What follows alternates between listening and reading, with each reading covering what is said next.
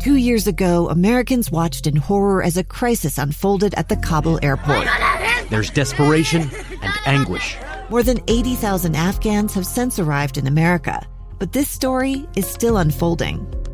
I'm Andreas Martin. In my new podcast, Stranger Becomes Neighbor, we'll find out what happens to these new arrivals in our communities.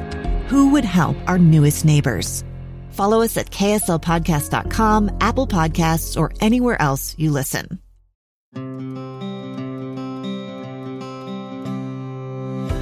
Welcome to another episode of Relentlessly Resilient, where real people share real-life experiences and the tools they've developed to move forward and live their best lives. I'm Jenny Taylor.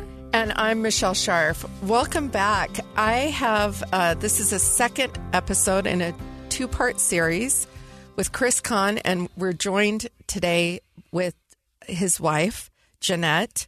And episode one, we highlighted the story of Austin, their child that they lost through pediatric cancer, one of which I won't try to describe. I can't say that name, but I'll let Chris give you a refresher on that. Welcome back to the show, and welcome, Jeanette. I'm so glad that you came on to join us. Hi, thank you.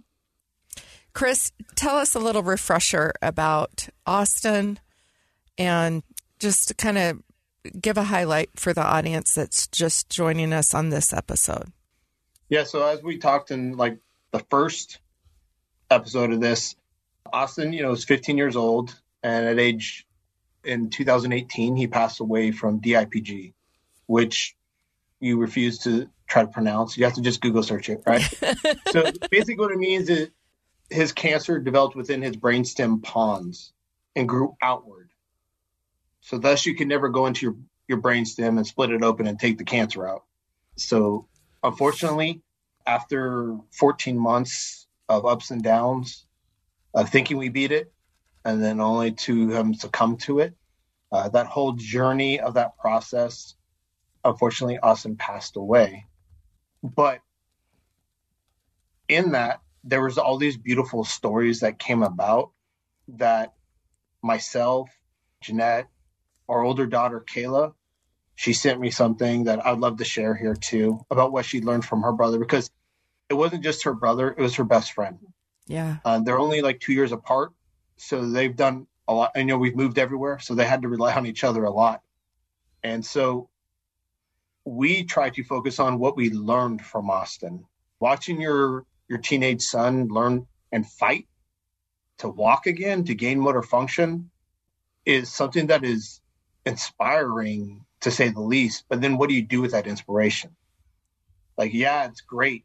We all watch feel-good movies. We all hear great motivational speakers. But then what do you do with it? Yeah. Right? Because it's just a fleeting moment of inspiration if you don't do anything. So how do you make it some type of personal, like, revelation to yourself? Like, how does it become a part of you? Yeah. And that's what we wanted the second part to be, is like, how do we grow from this? How do we become a better person from this?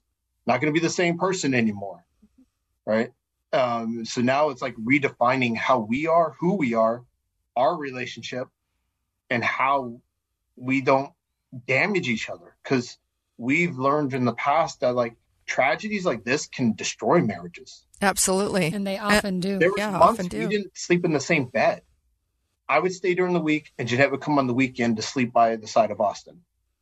So we would sleep in the hospital fold-out bed together, just so we would sleep together once a week. Wow. And that was our life. And these are all the things that people just don't know that goes on with a child that's going through cancer. You don't see that stuff. You don't see a lot of that. Yeah. So absolutely. Do you want to share that story that Kayla? Yeah, I'll do that now. All right. And so just for everybody, Kayla's our 22-year-old daughter who's a cast member down at Disney World. If you go down there, you may meet her once or twice. But she couldn't get here. She wanted to dial on. She even offered up some of her shifts, and nobody picked it up. But she still sent me a text this morning. So I just wanted to read it to you. It says, the most important thing I've learned during my healing process is that healing is not linear. All too often, we place expectations and timelines on ourselves to move on, when that is entirely unrealistic. everyone's healing journey and grieving process is going to look very different. And expecting ourselves to just move on is simply unreasonable. Because you never will move on, but you will move forward. As you move forward, your relationship with your loved one who has passed will continue, just in a different capacity. I have both good days and bad days, even now. But every day I continue to see my brother Austin's influence on my life. And that is something I will forever be grateful for. Throughout the time he was sick, it was extremely rare to hear Austin complain. Despite every day being an uphill battle, he always focused on the positive and continued to show up for me, both as a brother and as a best friend. His unwavering support and kindness to others during something so difficult inspires me every day to be more resilient. He led by example and taught me to show up and support those I care about, regardless of my own circumstances. Wow. So beautiful. That really highlights all the things we just talked about in the first episode, right? Well, it's like we lived in the same house. Yeah. I was just thinking, wow, that's a lot of insight and wisdom from someone so young. But I guess that makes sense if she went through so much even younger. I mean, 22, most 22-year-olds are still trying to figure out what in the world. She was, what, 17 when he passed away? Yeah. Right. That's a really pivotal time of life when you're kind of discovering who you are, leaving high school, going to next steps, and to have that kind of trauma and tragedy and personal loss. You can hear that in her words, but talk about inspiring. Yeah. I want to meet that girl and just give her a big hug. Like, I know. That's every psychology book and talk on grief and all the good pieces in one short little letter from her. That's incredible. That's 5 years later. Yeah. Yeah. That's 5 years later. Right. Right. Yeah. And it's a lot of growth, right? I'm sure that there's been a lot of ups and downs in that. And just like she said, it's not linear. It's not linear. And it's not the same. Like you said, you're from the same household, but I think maybe that's where we'll go today with this episode. You can be in the same household, attend the same funeral, and have lost the same person, and your grief journey is still your unique grief journey. Yeah, absolutely. It took me a while to kind of figure that out. I feel like it was like 9 months almost after Austin passed away and Kayla came back home, and she's showing me all her videos that her and Austin would make on Snapchat. And it was like, oh my goodness, like she knew a different Austin than I knew. You know, you forget as a parent that when your kids leave your house and go to school, they're like with those peers and teachers probably more than they are in your own house. And like they had classes together, even though she was a senior and he was a freshman. She convinced him to do choir and he ended up loving it. But I think that's when I realized, you know, her relationship with Austin was different than mine, and her grief, you know, with that relationship was different. And she had a very special, you know, relationship with him, and she did. She knew a different Austin than I did, and it almost, you know, made me a little jealous. I'm like, can you send those? I will never get mad at you guys for making little videos anymore, I promise. But I can't send them to me because it's just fun to see how he interacted with his friends and with his sister. Yeah. Yeah, that's so cool. So we were talking on the phone when we did our pre-interview, and Jeanette came home and you put us on speaker, and she didn't really want to. She's like, no, Chris does the talking. I'm okay about him talking about these things. And I was like, no, I really feel like just think about it. And then you decided that you'd come on. I really appreciate you coming on and being willing to share. I know for me, it's been healing to share part of my grief through this podcast and in my relationships.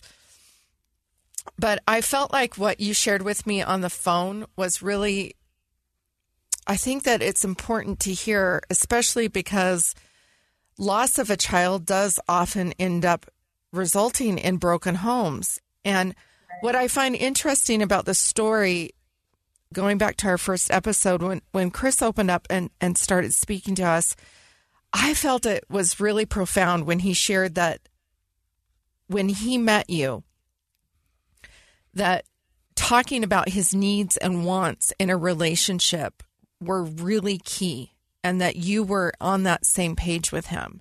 And that has been something that you guys have carried through in this relationship. And I think it's actually one of the most important parts of a relationship, being able to ask for our wants and needs. We can't be mind readers, right? And we can't also meet those needs all the time. But if we know what they are, we can say, I'm unable to do that, or this isn't the way that I can meet that need. It may not be all of it, right? But it's that communication and the ability to say, I want to meet that need. And this is the way that I am capable of doing that or not, right? Right. I think that was one thing. It was kind of a lesson learned. So, you know, a few years before, you know, we did this journey with Austin, we were stationed and living in Korea, and we had a stillbirth. And I think a lot of other things came into play, probably postpartum depression, definitely. But I could see how we were kind of grieving and dealing with it separately and not including each other and not communicating, and how it nearly, I feel like it could have really torn us apart. And so when we kind of went through this diagnosis with Austin, and especially towards the end before he even passed away, we kind of made a commitment that we need to, you know, make sure that we communicate. And we're very different personalities. Chris, with the grieving process, he gets angry and he gets mad and he gets upset. And I had to be like, not taking that personally, and it's not directed at me, and it's okay. That's his outlet. And it is nothing but against me. And he just has to communicate that he's just mad that he's missing Austin. And that's just how he's dealing with it. Me, I tend to be a little bit more introspective. I kind of like shut down in a way. But, you know, I think about it internally, and I don't want to, you know, talk about it a lot of times, sometimes as I'm like initially feeling it. And so I just had to tell Chris, I said, I'm not mad at you. I'm not, you know, trying to distance myself from you. I'm just feeling really sad, and I just need a moment to myself. And so I think it's just really realizing that my way of grieving is good for me, and it's okay. And him recognizing and letting me do that. And the way he grieved is what's good for him. And that's okay. And as long as we understand and are communicating that our relationship, we're good. This is just how, at the moment, we're just trying to deal and process with the grief that we're feeling right now. I think that's one thing we still always have to remind ourselves, because, you know, as time goes by, it's still, you know, it still creeps in sometimes. And we don't necessarily recognize that, oh, I'm having a moment because I'm missing Austin, because it doesn't come as often. Where in the beginning, yes, of course, you know, you can naturally assume that. And so I just have to make sure that I just tell him, I'm not mad at you. I'm just having a hard time and feeling sad and missing Austin. And then it's like, okay, I got it. And we allow each other to do that. And then we're good and we can move on. I call that holding space. That's how I refer to it. Like, right? It's like you hold space for that person. It's like, this isn't about you. It's okay. I'm going to hold space for you and allow you whatever you need, and not make this about us, right? We don't need to make it about something that it's not. I love that. Yeah. And I think sometimes it was like, you know, if I'm sad and depressed, we learned this with, you know, in Korea, like I wouldn't want to talk to Chris about it because I didn't want to get him sad and depressed. And so I think sometimes in our minds, that's what we're thinking. Then we realize we're really isolating ourselves even more and more. And so it's a lesson actually I learned from Austin. He would, you know, go to chemo on Fridays. And then Saturday was his day to just like be by himself and away from everybody and be sick and just kind of deal with it and just be okay with letting it kind of just not wanting to face the world that day. And then Sunday, he was up and ready, and he was ready to fight. And he would do his duties. He was still going to school. And so after he passed away, I remember thinking, there are some days where it really consumes you, and you're like, I don't want to get out of bed. And I was like, you know what? Austin gave himself permission to stay in bed one day. I can do that. I'm going to give myself permission just to not get out of bed. But this afternoon or tomorrow, I'm getting out of bed and I'm going to fight this, because I think it's dangerous to let yourself go down too deep, because it's harder to get out of it. But I kind of learned that from him. Just, it's okay to allow yourself that time, you know, and you don't have to explain yourself. I mean, I had great friends, and there were some times we were supposed to get together and I just wouldn't. And I was like, you know, that's not usually how I am. I'm usually worried about what people think of me. And I was like, you know, I got to give myself this time and just let myself be in the depths of it. And then I'll fight this afternoon or tomorrow, but I will fight. I love that. I love that. Giving yourself that permission to have that moment and also set a goal that, and when I'm done, it's time to move forward. We're going to take a break and we'll be right back.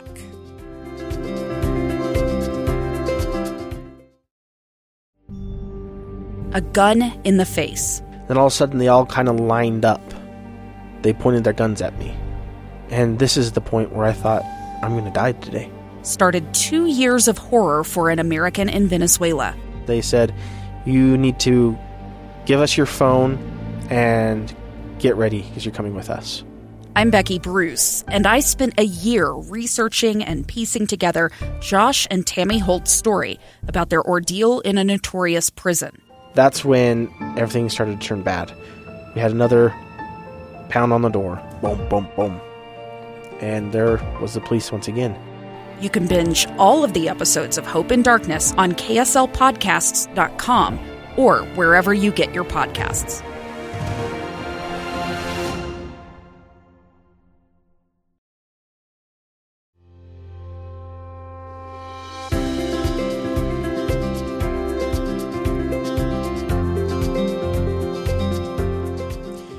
Back.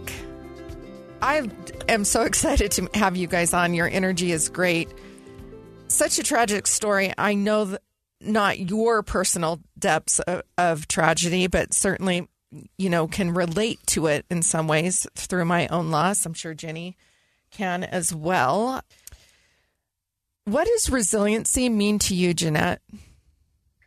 I think resiliency, I don't think it has to necessarily be in your face. I think something that I learned from Austin is he was a quiet strength, you know, and being able to continue to move forward in the face of hard times and in the face of trials. And so really, to me, that's what resilience is, the ability to be able to move and push forward despite the obstacles that are coming your way. Yeah. I love that. I think that's a beautiful definition. Yeah, absolutely. You know, it's interesting, both of these episodes, it's just that move forward. Yeah. And we talked a little bit about it in the first, and Jenny, you weren't here for that first episode, but we talked about the difference, and the American culture is move on. And check the box and get over it. Right. You know, go through your checklist of the 7 stages of grief, and then you get to move on. But it's not like that. It's not like that at all. Not only is it not linear, and it's not a checklist, and it doesn't happen in order. It's all over the place. It's happening all the time.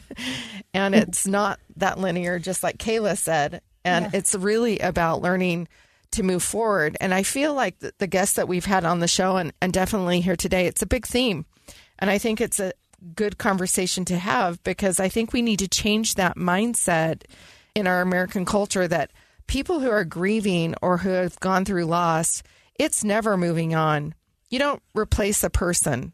It's different than losing a pet. It's different than a lot of losses. It's very different, and you don't move on. But you can move forward, but you always carry that love and those experience with that person. And frankly, I never wanted to move on. My husband will always be the father of my children. He didn't leave me. He didn't want to leave me. And he's my children's grandchildren. So even if I move forward and choose into another relationship, that person has to accept that we're not going to stop talking about John, right? And and I think it's a little bit different when you're dealing with a child, because people move forward in their own lives. Life is rolling. It's a lot different. He doesn't have children that he left behind or grandchildren, but you still want to keep that memory and those lessons a valuable and very real part of your world and your lives. And I really love that you're coming on and sharing this, because you get to make Austin's story a part of other people's lives so that they can have understanding that it's not about moving on, but it is about moving forward. I love this. And Jeanette, I love what you said about, and Michelle too, about making space. No matter how much time goes by, you'll still have those waves of grief or those experiences. I would love to hear you, Jeanette, share a little bit about maybe the evolution of your grief. Again, not that it starts and stops, but there is kind of a difference to initial grief, that first year or two when you're literally drowning in the very thought of moving forward without that person. And then you get a few years further out and you do start to have lessons. And maybe hindsight and reflection. You're kind of on the same timeline as Michelle and I both are with the loss of our spouses. This is 5 years, and I don't know if it's cultural or what, but we're really big on those milestones, 5 years, 10 years, 20 years. I would love if you could share a little, maybe the evolution of that mother's grief. I've never lost a child. My mother-in-law has now lost two. I imagine you can't help but pass every birthday thinking this year he'd be this old, this year he'd be doing this, this year he might have done that. It's true.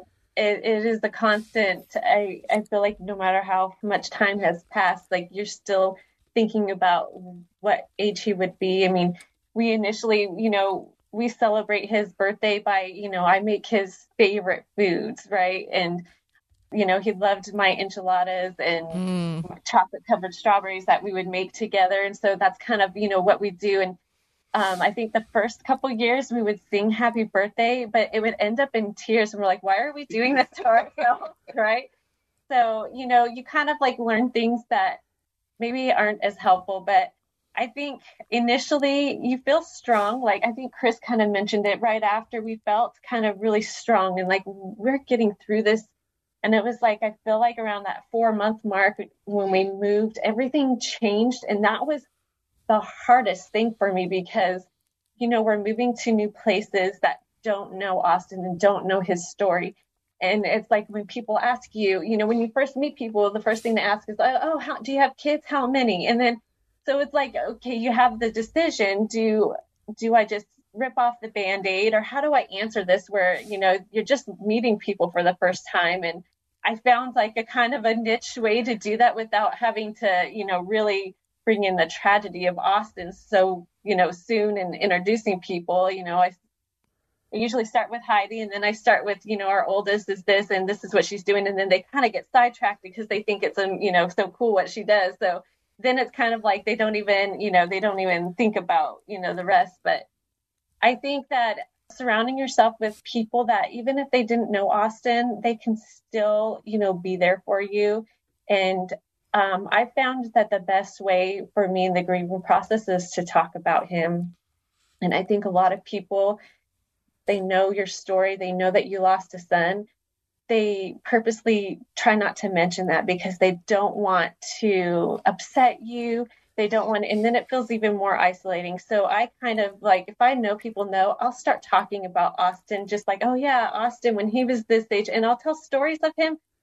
And it's like my cue to them, like, it's okay to bring him up. It's okay to talk about him. I love talking about him because it brings me such joy and it helps me remember him. So I think just kind of finding what works for you. Everybody's different and it helps talking with other people and get their stories and what helps them and kind of like figuring it out along the way. Do you feel like it's like the elephant in the room? I know right after my... Like, I know that I know you know. So why are you talking about this? And it is, again, it's like Michelle said, there's some of those cultural norms that we just need to break through. And guess what? If you talk to me about the person I love so much who has passed away, I might get emotional. Please don't be scared away by my emotion. Don't think the fact that I might choke up on my words or you might see tears in my eyes. That doesn't mean never talk about him again. I love it. I love that you mentioned your daughter's relationship with your son and how she knew a different Austin than you did. And I understand that little ting of jealousy. My husband had a lot of siblings. They all knew him for years and years longer before I ever met him. My husband was also in the military. He has battle buddies he went to war with. I was never there. And I found myself craving other people's memories. If somebody knew anything about my husband, if they had a picture, if they had a story, whether it was serious and significant or just silly and mundane, please tell me. Let me see that part of him that you knew. So when you said that, that really resonated with me. My favorite is when people just randomly send me a text and say, I found this picture of Austin. I mean, I love it.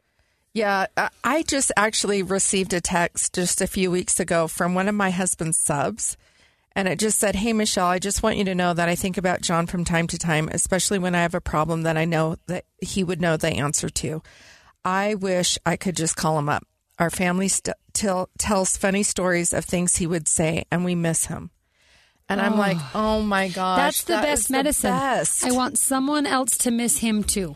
And if we're laughing, great. And if we're crying, great. And if we leave a little somber, that's fine. There's nothing better than knowing you're not the only person remembering and missing that person. And it is interesting, just like you said about the videos of your kids. I saw some videos that my daughter took with my husband of them being silly and goofy together that I never saw while he was living. Like they were just being, you know, she just took it. It was just a moment. And seeing those now, I mean, sometimes I will burst into tears, like, because it's so shocking and it's something I've never seen. Yeah. But it's not necessarily of sadness. It's just like, oh. It's just emotion. Why are we so afraid of emotion? Yeah. And so, yeah, I love that you brought that up. You guys had a ritual the first week that, and this is what burst me into tears. So just steady yourself, audience. You had a ritual that first week after losing Austin. Can you tell us about that? Yeah, I think Chris is the one that really kind of thought about it. So I'll let you kind of tell it. Okay. So when Austin, we knew everything was going to happen and we knew we were going to say goodbye before we left the hospital that day. So our family, just me, Jeanette, Kayla, and Heidi, we just held hands with the hospital and said, listen, for the next week, there's no crying by yourself. If you're sad at home, you go find somebody and you hold them. Like, nobody cry on their own, because this is a dangerous time for us. Like, we're all very vulnerable right now, and we're all hurting. And it's a shared experience within our family. So if you don't feel like no one understands, look around us. We all understand. We all know. We all miss the same person. Like, it hurts us too. But that ritual was started in my life when I was 15. So I have 3 younger sisters. And when things got so bad in our home, we knelt in our front room and all held hands and said, we'll never leave each other. And to this day, I still talk to my sisters once a week. And we promised each other that we will always be by each other's side. And that knowledge that I learned of family support, how important it is, carried over into our relationship, to where when we were all at the worst part of our vulnerability as a human being, we all decided that nobody cries on their own. And so we had people running downstairs, just like diving onto the couch and like, just cry. It's okay. Just let it out. Like, I know how healing that is to have somebody hug you back and say, like, I know. And you know that they know. They're not comparing it to their lost animal, which is sad, right? But we still got to eat after. It's okay to compare things, but it's something special when somebody that, like, suffers with you. And that is the power of, like, powerful communication. Like, to have that is such a unique experience. And we just capsulize that as a family that... I am so impressed by that you had the mindset. And like you said, it had come from, you know, previous experience when you were younger. How beautiful for you to turn to each other and not let yourselves turn on each other, because that happens. I lost my husband. I've got 7 kids who all have different ages, different personalities, different styles of emotion in general. And I'm thinking of the beautiful, safe space you've created in your home, to where even if it's anger, okay, be angry. If it's quiet and reflective and I need to ignore all of you for a day or so, okay. If it's I'm going to cry on the couch and I need you to come hug me. I love the different ways you've mentioned in just like the last 20 minutes that you can feel and express grief, because it comes out different ways. With my oldest son, it was anger. I mean, anger at the world, anger at everything, anger in his body. It wasn't that he sometimes would be angry. He just was anger. And it really took probably 2 or 3 years until that kind of started to wear down. And I'll admit, sometimes I did take it personally.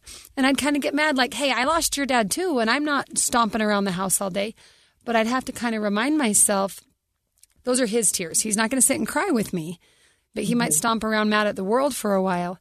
And I'm learning from you as parents, as a lot of my kids now are getting old enough to recognize their own grief, even though a lot of time has come away from the immediate loss they experienced, they're now old enough to process it in a different way. And I'm sure with your daughters too, and with each of you, you process it at different stages and ages of life. And I really appreciate you sharing that with me, because I think that can help us in our home to kind of, I'm going to be a little more mindful of that shared space of grief, whatever grief looks like. And maybe if you're going to be angry, maybe I'll be angry with you and not try to talk you out of being angry. Or if you're going to be quiet, okay, I'll give you that space and not force you to tell me how you feel. So I appreciate this. This has been very helpful. Everybody's trying to navigate your own grief and help the grief of the people you love. And that's a lot of grief to deal with. We need to take a break, and we'll be right back.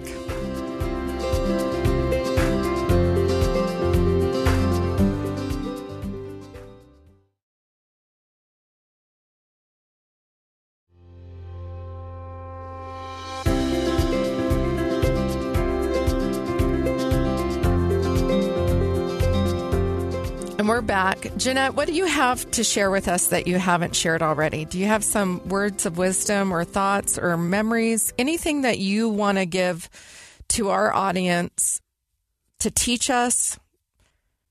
I just, the answers today might not be the answers tomorrow. It's an evolution, going through the process. And, you know, what might have worked in the beginning with Heidi when she was, 6 years old, 5 or 6, when Austin passed away, is different how we need to help her deal with it. So, I mean, I would say just always keeping the communication open. And sometimes, you know, it's hard to be reminded of that. Sometimes Chris and I, you know, we kind of like start going back to our natural ways, and we have to remind each other, remember we said we're going to communicate, you know, if you're feeling bad, just let me know. But the answers, I would say that's probably the biggest lesson that I learned. It's an evolution, and it's not always going to be the same answer that it was a year or two ago. Yeah. That might be my new favorite T-shirt line. We joke about having T-shirts with all these amazing one-liners from our guests. Every show has one. The answers today might not be the answers tomorrow. Again, that space you talked about creating, space for different emotions, space for different experience, space for different personalities. And space even for yourself, that my grief today might not be the same as my grief tomorrow. It's not just, let alone my kid, my whoever else's, but within myself, giving myself permission to feel it differently tomorrow and to let go of what didn't work. I love that you mentioned that earlier on. Singing happy birthday on his birthday was not the happiest thing to do. So guess what? We're not going to sing happy birthday. You're not going to feel bad about it. You're not going to guilt yourself. You're not going to say, well, the textbook said I should, ... But giving yourself and yourselves permission to find what works today, and that's good enough. And I guess tomorrow we'll have to figure out what works tomorrow. I love that. So I'll say that from my journey is that I spent a lot of time the first years making sure everybody else was okay. Mm-hmm. And I went out of my way to make sure, like, the family's okay. The family's okay. Everybody's okay. Like, just keep centering yourself. Like, and I'm a person of structure. So I work out every single morning. I have to balance it with my spirituality, my physical, my diet. Every day I start my day, I have to be centered. And over the past year, I found myself slipping into depression. And I couldn't explain why. Because in my mind, I'm like, I am doing everything I'm supposed to. I'm not lacking in any area. I eat right. I exercise. I treat my family. I love my wife. We pray together. We go to church together. We're doing everything together. And I would just find myself like slipping into depression. And I'm like, what is happening? And I could not figure it out. And it got to the point where Jeanette's like, you really need to talk to somebody. And so like when your wife points out your flaws, you know, you can either like, well, then I know it's like Jeanette is very reserved and criticism. So if she says something, I know it's got to be like serious. So I go and reach out to a therapist, and I start to describe what's happening to me. And first session, she says, you're going through secondary loss syndrome. So I'm like, what's that? So of course I'm just like Google searching in the car on my phone. and she talked to me about focusing on acceptance with being sad. And what I found is that my childhood had taught me some bad habits of being sad equates to suicide. And so in my mind, what I was doing was don't hang out in sadness because it equals suicide. But that's a false narrative, and it's not true. It's okay to be sad. It's okay to stay in there and feel those emotions. And I, over the past year, I've had to learn to accept that and be okay with the emotion of being sad. That it doesn't mean you're going to go down the road of suicide at all. It's okay to have a bad day. And guess what? Tomorrow, the next day, I always felt better.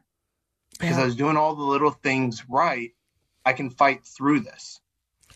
Is part of that because you were having this sadness and you were like pushing it away? So instead of just feeling it, you started to like kind of deny it a bit or just not give like, it. Emotionally, I always would share Austin. I would cry. Mm-hmm. I would do all those things. But it was telling his story. I never let it like self-reflect where I would just let it simmer myself. I'd always try to like preoccupy myself with do something else. Yeah. Like, so you weren't feeling it in your body. You weren't feeling it in your body. You weren't acknowledging, because our emotions live in our body. And for us to really heal, we've got to feel that, connect with it, and then let it pass, right? And it's only until we get to that level that we're just able to acknowledge this is just an emotion. This isn't forever. This is what it's teaching me, and let it go, right? Yeah, and I think that was 4 years later. Wow. That also I'm just driving in the car and I'm like, what is happening? And like, it took a chunk out of my confidence, because the hardest thing I had was that I had Austin passing away. And as a father, I couldn't stop it. And like, no matter how much I read, how much I learned about oncology, I couldn't stop it. And when he passed away, it was like this huge void in me that like, I couldn't stop my son from dying. Yeah. Like, it's such a helpless feeling. I know it sounds kind of like, of course you can't, but as a father, like I couldn't stop like the worst thing happening. And that was the hardest thing for me to learn and stay in that moment of being sad. It was hard to let myself be vulnerable that way, to where saying I can't do something was hard for me to accept. And it's the reality of life though. Yeah. You can't stop everything. I feel like I've gotten this lesson 500 times and, losing a husband. Have to learn it again and again. And again and again and again. And it's like, I'm like, okay, I got it. But then I realize, I guess I didn't, because I'm trying to control the outcome. Yeah. So a good example is I lose my husband to cancer, right? I learn I can't control this. Not only does he get cancer, but he gets it. It's not treatable. He's gone in 22 months, right? Like, I was not in control of that situation, and I had to surrender to it. And I did eventually. And so many areas of my life, even at his celebration of life, there was things that I wanted there that ended up not happening. And I was just like, whatever, like in the big scheme of things, doesn't really matter. And I really started to really let go of my perfectionism, my need to do everything, my drive. And then I start dating, and I'm like trying to play the numbers game. I'm like, well, if I date a younger guy, guys mostly die 7 to 8 years sooner than women. And I'm playing this game, right? And I just recently found out one of the guys I dated, who was much younger than I am, died before his 50th birthday. And it was such a shock to my system, even though it didn't work out. And there was no heartache about that. It was a shock to my system that I'm like, I can't play the numbers game either. There's no guarantee. And I know that, right? I intellectually know it. But that knowledge that happened with somebody that I dated, it was like, oh my gosh, I'm not in control. You just want to so badly control the outcomes, right? You just want to fix what's wrong. I think especially as a parent, and I can't even imagine as a father, Chris, there's kind of that protective nature where you want to fix what's wrong, and we can't, and all we can do is face it because we get so frustrated. I do find it almost liberating when I do remind myself to let go, because I want so badly to fix it or perfect it or control it. And when that reminder comes that, once again, I'm not in charge, as much as that's frustrating, I find it also to be freeing, because it's like that weight on my shoulders, the big backpack I'm carrying around that I should be able to solve this for all of my kids and fix this and change that. Actually, no. All I got to do is face today. So let's just figure that out one little bite at a time. So I'm curious, Chris, getting to this, you know, whole process of we're not in control, and cancer is unfortunately a great teacher of that concept, right? Especially when it's results in no treatment or no ability to stop it. What have you developed in your life in order to get to that next phase? If you're not in control, then what? Well, that's why I say that I ended up defining acceptance in three different ways, is that I had to learn that, in my viewpoint, acceptance is sometimes that I'm not going to be able to get an answer, and I have to be okay with no answer. That it's not going to be solved, and I can just put it in the shelf and just walk away unfinished. And that's hard for me. Mm-hmm. It's hard for me. If I'm doing anything, like, I have to be really good. Like, I don't like being average at all. So if I pick up anything, I just like obsess about it until I'm good. Then I'm like, okay, now I can say I'm part of this. Yeah. Regardless of what it is. But this was something that I'm like, as smart as I got on oncology, I still couldn't solve my son's problem. Yeah. And that's where I had to define that there's some things that you're not going to be able to master. Grief being one of them. I'll never be able to master. I'll never be able to heal the hole in my heart that Austin made. But I have to be able to just put those emotions aside sometimes and be like, okay, how do I reflect on myself and how am I processing this? How do I choose to be a better person? How do I choose to be a better husband? How do I choose to be a better father? Instead of being sad, which I find myself being, why has this happened to me, right? All I want is a father-son relationship. Coming from a kid that grew up with the father not in the home, it's all I craved, right? I'm surrounded by nothing but women. Like, I just wanted, like, the boy. Like, yeah, I know. I keep thinking about that while you've been telling your story. You know? I know. I'm like, here, he has a son. He has a son finally, and it's so wrong. Like, ah. Yeah. But instead of focusing on, like, what I don't have, I look at what I do have. And so I have extremely talented daughters that love their dad. I have a wife that loves me, like, through thick and thin, who's held my hand through everything. And I should be grateful for those things instead of focusing on the things I don't have. And what I found is that's where I find more joy. I'm grateful for, I have best friends. I have, you know, my father's re-entered my life. I've had all these different things that have happened. I have loving sisters that I have a support, just because I can't define exactly what they do or who they are. Doesn't matter. Is be grateful that I have people in my life. Absolutely. That's been really the long end of a journey. That's to beautiful. Defining acceptance. I love that. For me, I have, in this whole I'm not in control thing, I have come up with my own saying, and it's, this is for me. So no matter what happens, good or bad, I don't need to actually judge it as good or bad. It's just, this is for me. So what is the lesson? And so it's getting into trusting the process of life. And that's where I've gotten with this process. But it sounds like that's part of where you're at too, in that whole acceptance, right? Where it's just, this is for me. It's not happening to me, but this is for me. And there's a very different mindset about, is this happening to me? Kind of victim standpoint. Is this happening for me? Kind of the heroine, right? How can I grow and learn from this and trust this process? Whatever is here in this earth life for me, it's for me. And I love the role that gratitude plays in expressing that to focus on what you do have, what you are grateful for, and how that can really just shift your mind away from what you're missing or lacking even though you still miss it and lack it. That's powerful. But more important that I learned is that I tell those people that. Yeah. Like I tell Jeanette how much I'm grateful for her, that I tell my kids how much I'm grateful for them, and that I do things that show it. Yeah. Because Jeanette needs to know how I'm, the battle I'm fighting in my own head. And she has to tell me what she's battling in her own head, because not only is it communication that we both kind of share, but I learn things from her. I learn better, healthy habits that she does. Right. Because I can't explain my emotions without getting like extremely like emotional about it, either good or bad, anger. Like it's just, it's passionate about it. Right.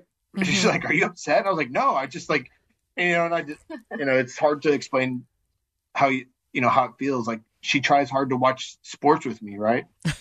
And I would get mad because she's like, ask questions. And I'm just like, it's just not the same. Right. She's like, what do you mean? And so I had to sit down and explain her. It's because when I watched with Austin, I didn't have to explain anything. Yeah. We would talk about players' contracts and all the little other things, their careers, right? It's a different conversation. And like, bless my wife for like sitting and watching boring sports with me, but it's a different dialogue. Instead of saying, I miss the dialogue with Austin, which I always will, but I have it. You know what I mean? I'm grateful that I had that experience. Yeah. To have a son that like loved their dad and like looked up to their dad is a part of the relationship that I really needed as a person to heal a lot of part of my childhood. And I was grateful that I was given that. And I have a wife and I have daughters that are willing to suffer through watching sports with me. I'm grateful, but also I have lots of friends I can talk to too. So it's just learning. Well, I'm so glad that you came on today to share your story, to share your lesson of self-awareness, self-development, growth. I mean, that's why we're all here. And it's unfortunate that sometimes it's in these tragic stories that they provide opportunities to learn how to be a better individual, not only for ourselves, but for those around us. I love you too. Your story is heart touching. Before we close, really quick, I know that you're involved in a foundation. You talk and help raise funds for children's pediatric cancer. Can you tell us a little bit about that? Yes. So real quick. So it's Alex's Lemonade Stand Foundation. When Austin was passed away, like most people do, they want to create a foundation in their child's memory or their spouse's memory. Unfortunately, with pediatric cancer, there's a lot of foundations created. Pediatric cancer remains one of the least funded organizations to find a cure. And with DIPG, children have a 0% chance. And so I was trying to think of a way to bring awareness and create a foundation. That's why I found Alex's Lemonade Stand Foundation. Alex was a little girl that died from cancer. I think it's been 20 years now. So Liz Scott family created the foundation. She started a little lemonade stand, created revenue, all donated directly towards pediatric cancer and helping to find a cure. I jumped on board with that and became one of their ambassadors. And so I speak at events. I reach out to grieving families when they lose a child from cancer or in their process of it. Not to necessarily share that I know what they're going through, because cancer is different for everybody, every family dynamic, but I know what grief feels like, you know, and I can at least tell them, hey, and try to offer them resources through Alex and Nathan Found to help families with deferring the cost of, you know, families that live rurally, come into a city, put up in a hotel, stuff like that. They help with a lot of different organizations. So I think in total, we've been able to raise, the 5 years I've been involved, just for Austin, it's been like around $300,000 for DIPG. Different organizations have donated, different events, all towards DIPG to help find a cure. So that's amazing. Thank you for doing that. It's so important, especially, I love that it helps families that are struggling as they're going through the process as well. It's such a gift. This has been a beautiful conversation, not just about self-reflection and kind of an individual journey, but I've loved listening to you as a couple. Mm-hmm. I've loved hearing kind of that interplay, that relationship, that way you've turned toward each other and helped create space for yourselves and for each other and for your girls. And that's going to resonate in my mind a lot for me to think about in my own family dynamic. So thank you for sharing the individuality of your grief journey, but also sharing how you've shared it and in doing so helped each other and helped yourselves create that space. That's going to stick with me. To all of our listeners, we hope you've been just as enlightened as we have been and just as inspired. And like Chris said at the very beginning, it's great to be inspired, but it doesn't really matter unless you do something with that inspired energy. So think about today, what can you do? Who can you help? Who can you impact? What good can come from lessons you've learned either through this story or your own story? And then let's all get some action going here. Also, if you're listening, we're grateful for you being a follower here. We hope that you'll find us on your favorite podcast platform. Give us a like, a rating, and a review. And mostly, we hope you'll be willing to share your story with us and with our listeners. You can reach out to us through email at rrpodcast@ksl.com. Or better yet, go find us on Instagram or Facebook. You can send us a quick message, or there's even a little book now button where you can schedule a phone call with Michelle, kind of a little pre-interview conversation. Let's get your story out here. Let's share the tools of resiliency that you have learned, because I promise you, all of us listening, no matter how many tools we think we have, we could all use some more. And remember, whatever you do today, remember to be kind. You have no idea the struggles others are dealing with in their life. Have a great day.